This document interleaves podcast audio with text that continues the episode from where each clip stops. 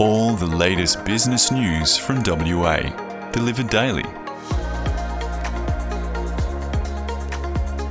At close of business, news briefing.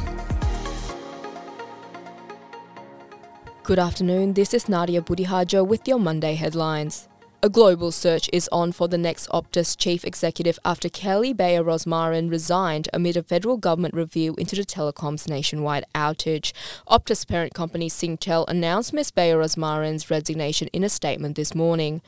She recently faced a Senate inquiry after 10.2 million Optus users, including 400,000 businesses, were affected by a nationwide outage on November 8. In the inquiry, Ms. Bayer Rosmarin revealed hundreds of emergency calls failed to go through during the 12 hour network blackout. Ms. Bayer Rosmarin said her resignation was in the company's best interest moving forward.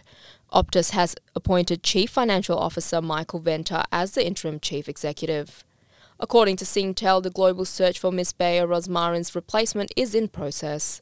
In mining, Gina Rinehart's Atlas Iron has taken a swipe at the state government's environmental approval process over conditions to its delayed iron ore project. The miner has lodged an appeal against the Environmental Protection Authority's conditions to the approval of its 605 million McPhee Creek iron ore project, calling them overreaching and onerous. The EPA waved through the application to Environment Minister Reece Whitby for approval last month. Atlas Iron, a subsidiary of Hancock Prospecting since 2018, received the EPA's recommendation for approval subject to conditions in late October. The miner is seeking to appeal an exclusionary buffer zone around bat caves within and near the 4,465 hectare development area in the Pilbara.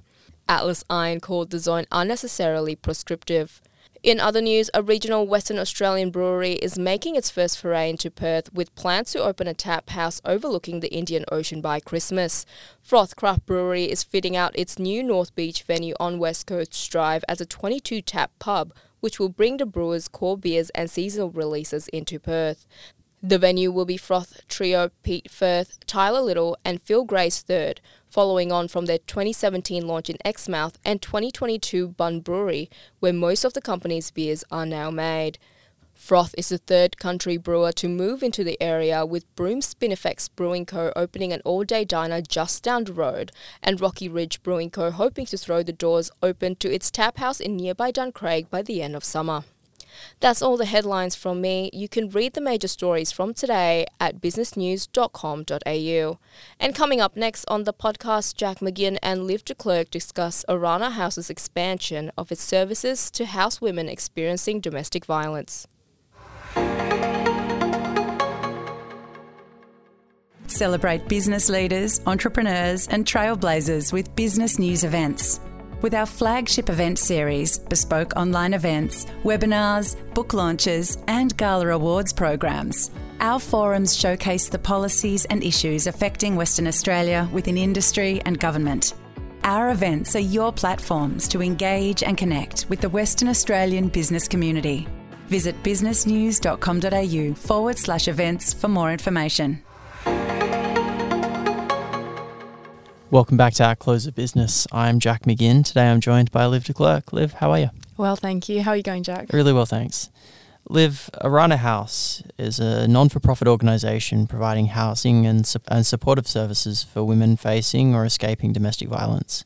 And in an effort to expand its capacity, Orana House recently received new funding and launched a new round of one of its programs.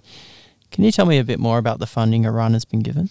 Yeah, of course. So, Orana House was one of the grant recipients for a round of funding launched by the philanthropic organisation 100 Women. So, this particular funding was launched in September and it was to support organisations that are working towards empowering and protecting women. And through this, Orana received $50,000 to be delivered over two years, specifically for its Housing Families program.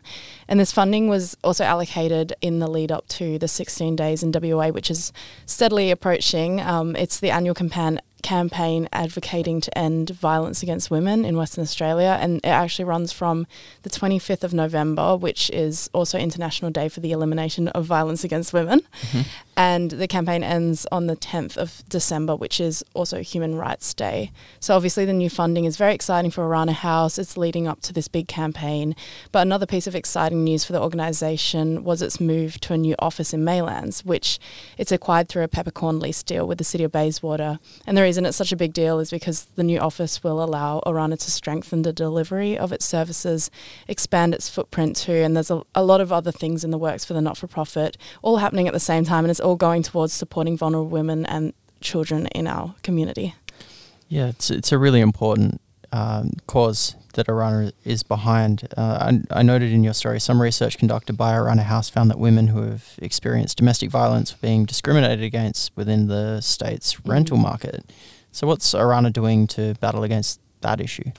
So that research was actually a survey that Orana sent out to homeowners and agencies, and it found that 88% of landlords were apprehensive about renting property to this cohort of women for several reasons, the most common being fear of property damage caused by perpetrators. But in the same survey, no one reported ever having had bad experiences personally. Like, not a single person who filled out this survey said that they'd had this experience firsthand, wow. which is really interesting that 88% were fearful of this sort of incident when it seems like it's not really happening that frequently. I'm sure it's happened before, which is where that fear has been born. But uh, when I spoke to Orana's spokesperson, Jasmine Houghton, she said that despite these situations being so rare, so many women are dealing with this and having their applications dismissed.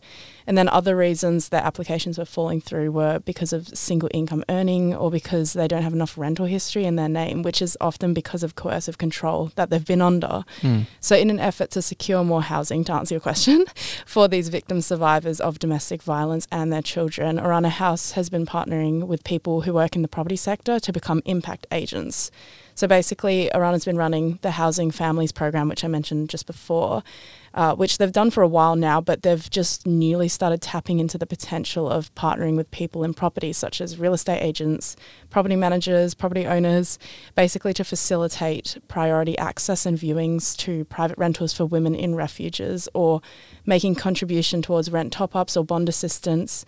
And then in return, Orana House is providing specialist family domestic violence training to these impact agents and their staff as well. So Orana's done one round of this back in March where it signed up six people as impact agents. And so far this year, they've housed 16 women and 29 children, which is pretty impressive. Wow, yeah. And now the not for profit has launched a second round of o- opening up to more impact agents, hoping to get on another six. And chatting with Jasmine, she said working with impact agents has really significantly strengthened the Housing Families program. And the more impact agents signed on, obviously, the more successful the program will be. And Orana House's goal for 2024 is to at least triple the current number of impact agents, if not more. And this will help Orana to reach its overarching ambition to house at least 50 women in the next two years. And I understand Orana House will be hosting a, a, breakfast in recognition of the new round of signing up in, impact agents for its housing program. What's the plan there? When's that being held? Yeah, so Orana will be co hosting a breakfast. Uh, it's this Friday, the 24th of November at Odyssea in City Beach. And it'll be to recognise the property managers who were involved in the program since March as one of those first impact agents, and also to thank them for housing those women in need. And then the, the other host of the event is actually a property management firm because it is a collaborative breakfast. Mm. Uh, this firm is called PM Collective and it's run by a woman named Ashley Goodchild. And she's actually hosted an event in collaboration with Orana before earlier this year. And that's when they had the first round of impact agents. So this is the second event that they've hosted collaboratively. Uh, talking about this upcoming event with Jasmine, she said it was an opportunity for other people in the property industry who weren't part of that first group of impact agents to see the positive change that they can make in, in their career for these women facing domestic violence and to recognise that these women do make ideal tenants and deserve every chance to make a rental property their safe haven. Can you tell me a little bit more about Ashley Goodchild uh, and her involvement with Orana? Yeah, sure. So Ashley's been involved with Orana for about 18 months now, and she's very adamant about doing what she can to help house women in need as someone in the property industry. She's been advocating and spreading awareness about the need to provide safe and affordable housing to this cohort of women, and she's been using her position as a property manager herself to urge other property managers to partner with Orana as impact agents. When I spoke with Ashley for this article, she said property managers were the next step for family domestic violence survivors to regain confidence and establish new freedom. She said that it's because property managers are inside these families' homes and in their personal spaces and exposed to a lot. And it is absolutely crucial to be educated in the area of domestic violence so that they can respond to the situations in the best way possible to protect these people who are most at risk and then get them to safety as well.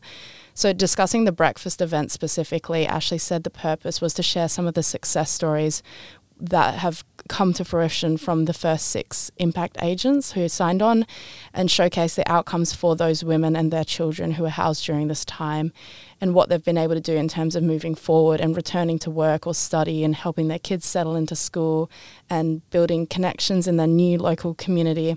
Ashley also said that sharing these good news stories will motivate people more to get involved in the program, especially in an environment where it's property managers talking to other property managers of the benefits. So it's as bad as it sounds, it is more trustworthy when it's coming from someone who's similar to you, I suppose. So that's the aim of the event. Of course, that makes a lot of sense. Uh, Liv, it's, it's a really important cause and some really great work that Orana House is doing, and a really great job that you've done shining a light on that work. So our listeners can find it online as of today or in the most recent edition of Business News.